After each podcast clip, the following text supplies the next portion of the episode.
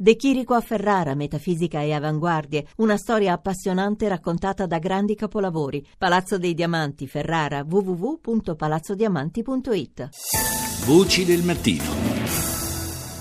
Ancora buongiorno da Paolo Salerno, seconda parte di Voci del Mattino nel quale parliamo all'inizio di mafia. Durante le indagini, infatti, per un omicidio commesso nel 2009, gli inquirenti si sono trovati ad ascoltare conversazioni fra uomini di Cosa Nostra che contestavano pesantemente il boss dei boss, Matteo Messina Denaro, il super ricercato. Lui, latitante dal 1993, cresciuto per così dire alla scuola di Totò Riina, viene accusato di non fare abbastanza per i mafiosi che vengono arrestati o cadono in disgrazia. Che cosa sta accadendo dunque all'interno di Cosa Nostra? Rita Pedizzi lo ha chiesto a Salvatore Lupo, docente di storia contemporanea all'Università di Palermo, che due giorni fa è stato ascoltato dalla Commissione parlamentare antimafia.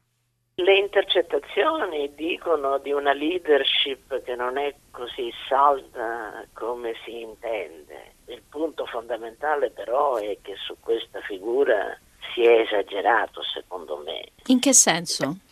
Perché dopo tutto quello che è successo, dopo che la leadership di Cosa Nostra è finita in prigione, seppellita da una quantità di ergastoli, il pensare che per forza la mafia si debba ricostituire secondo un sistema, come dire, monocratico, di dittatura criminale, analogo a quello che aveva vent'anni fa Corrina, è una forma di schema ripetitivo. Non mi pare che gli indizi disponibili portino da questa parte. Poi ricordatevi sempre che Messina Denaro è un boss di Trapani, molto improbabile che da Trapani e non da più da Palermo si governi Cosa Nostra. Quindi da questo punto di vista mi sembra che spesso l'opinione pubblica resti fissa su un passato scioccante, che è stato quello dell'era corleonese, sì. ma può darsi che adesso le cose siano piuttosto differenti. Quindi diciamo non sarebbe più strutturata a piramide?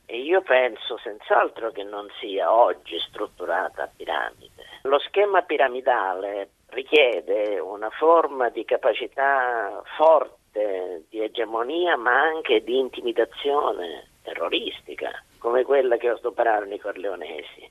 Se no non riesco a capire nemmeno come potrebbe funzionare. La mafia è pur sempre una confederazione di gruppi e spesso di gruppi locali o di gruppi affaristici e in realtà si sistema a piramide solo in certe congiunture storiche. Quindi dopo la cattura di Provenzano cosa accade? Io non penso che Provenzano fosse il super boss come Rina, non è che è una monarchia, non c'è bisogno che l'erede conservi gli stessi poteri del predecessore, questa è una visione un po' di maniera, un po' romantica.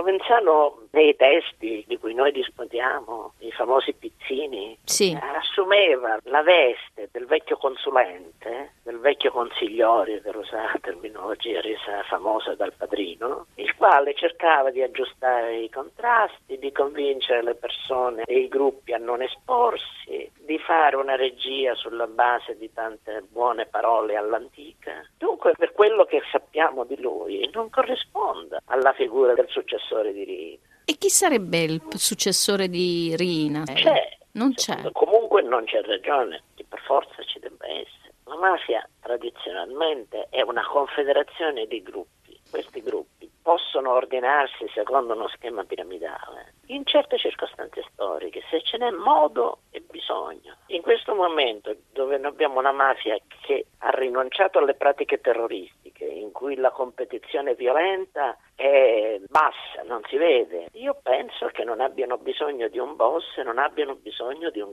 forte processo di centralizzazione. Non viene fuori dalle informazioni, dalle poche informazioni. Quindi sarebbero vari boss locali? Sì, che poi, come nella tradizione della mafia, si mettono d'accordo, si riuniscono intorno a un tavolo e cercano di fare affari. E questa è la tradizione della mafia. Sembra che non ci si renda conto del passare del tempo. Sono passati vent'anni dall'arresto di Rina. Io come storico le posso dire che nel 150ennio di storia della mafia questa fase corleonese apparirà, credo, una fase conclusa e chiusa. Era diversa prima, è stata diversa poi. Solo che nella fase in cui siamo con una mafia sotto forte pressione, decisione dell'autorità ha rinunciato e si è imposta un autocontrollo e quindi la rinuncia il più possibile a eh, azioni clamorose e violente, anche interne. Per la mafia le azioni violente non sono necessariamente l'unica forma di attività, anzi ci sono altre che restano nascoste.